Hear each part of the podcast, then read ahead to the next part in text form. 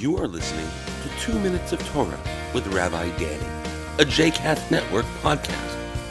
For more information about Rabbi Danny, please visit rabbidanny.com.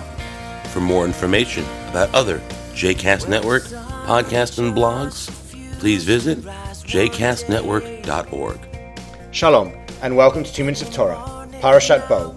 Let's start at the very beginning.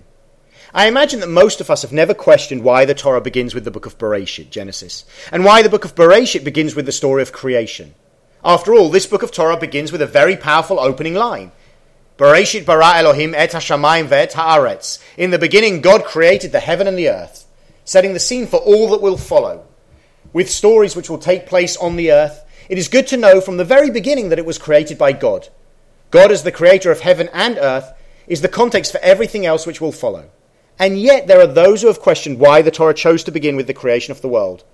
Rashi, arguably the leading Torah commentator of all time, began his commentary on Bereshit by writing, said Rabbi Isaac, the Torah did not need to start there. Rather, it could have started with, This month shall be to you.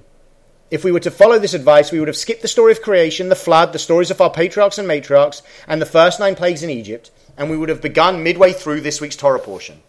This week, as we stand on the brink of the tenth plague in our exodus from Egypt, and Adonai spoke to Moses and Aaron in the land of Egypt, saying, This month shall be to you the beginning of months. It shall be the first month of the year to you. It is at this moment that we begin the counting of time and the definition of a calendar.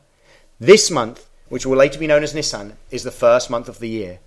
But the significance is not just in creating a calendar. It is also the moment of the first communal command. Speak to all the congregation of Israel, saying, In the tenth day of this month they shall take every man a lamb according to the house of their fathers, a lamb for a house. This is the moment when God commands the Israelites to mark the doorposts of their homes with lamb's blood so that they will be passed over when the Egyptian firstborn are killed. We can reread Rashi's question as asking why we do not begin with commandments and why we need all of the preceding stories. Rashi eventually answers the question by saying that we begin with creation because it proves that God created the world and therefore means that God is permitted to give land to whichever people God chooses. And so Israel are the rightful possessors of the promised land. Rashi fails to consider what happens when a person does not accept the divinity of the Torah and the proof that it therefore offers.